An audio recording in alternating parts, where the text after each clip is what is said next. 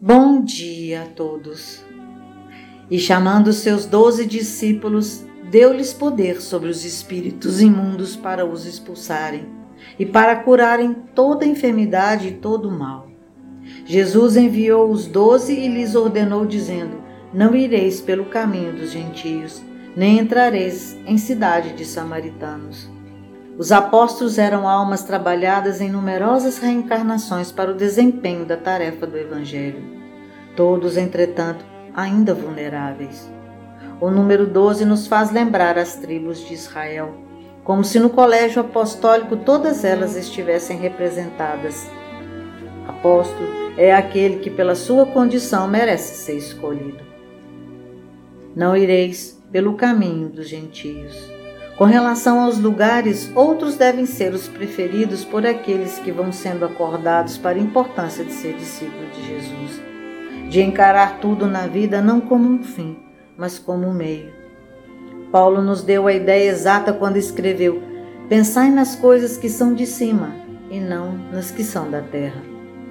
Não quer isso dizer que vamos abandonar as preocupações com as coisas terrenas, mas vamos dar a elas o devido valor a sua real dimensão. O caminho das gentes é o das facilidades, da imitação, do deixa estar para ver como é que fica. Mas Paulo entendeu a lição, dizendo: Tudo posso, mas nem tudo me convém.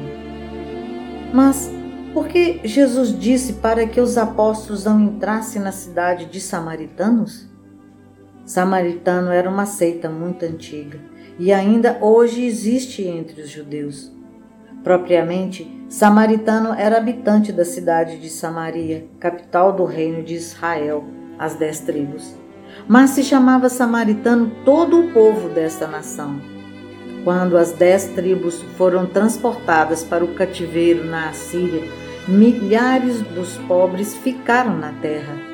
O rei da Assíria trouxe outros povos para colonizar o país, e isso resultou numa raça mestiça Assim, houve grande conflito entre esse povo e os judeus ortodoxos, que tinham sua capital em Jerusalém. Os samaritanos baseavam sua religião apenas no Pentateuco de Moisés, rejeitando o resto do Antigo Testamento. Observavam o sábado, as festas, a circuncisão.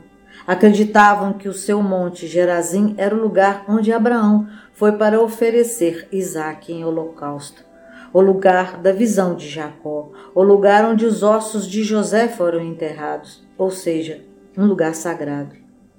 Esperavam a vinda de um Messias que iria converter todas as nações ao samaritanismo. Pouco experientes, Jesus não desejava que os apóstolos enfrentassem um povo dissidente. Só mais tarde, quando consolidada sua fé, chegaria a hora de ir ao encontro de qualquer lugar ou pessoa, pois teriam recursos para conduzirem com discernimento e acerto apesar das dificuldades. Cada coisa tem seu momento certo. Em muitas ocasiões, o Mestre nos chama de ovelhas ou compara as criaturas com elas, pois a ovelha nos desperta a atenção por sua mansuetude, até no momento de ser sacrificada eram os mansos ao chamamento dele e ainda são. Mas muitas ovelhas ainda estão perdidas, perdidas porque extraviaram, se corromperam ou se deixaram levar pela maioria dos que atravessam a porta larga dos desfiladeiros do mal e não mais sabem voltar. Voltar para casa, a casa onde é abrigo, moradia, defesa, a congregação de Israel, daqueles que eram afins nos seus interesses, pois era o único povo daquela época que acreditavam num Deus único.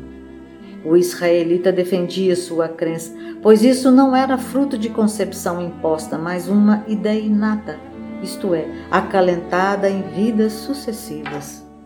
Revelava um povo preparado, relativamente amadurecido, corações preparados para receberem a semente da mensagem do Senhor. Era preciso que o Evangelho encontrasse plena ressonância por parte de alguns, porque seriam estes que iriam mais tarde levá-los aos gentios, à custa de muitos testemunhos, muitas lutas e até de sacrifício da própria vida. Coube a Paulo o título de apóstolo dos gentios, pelas atividades que desenvolveu junto aos não israelitas, levando-lhes os ensinamentos da Boa Nova. Na próxima semana, vamos acompanhar os apóstolos na sua pregação. Até lá!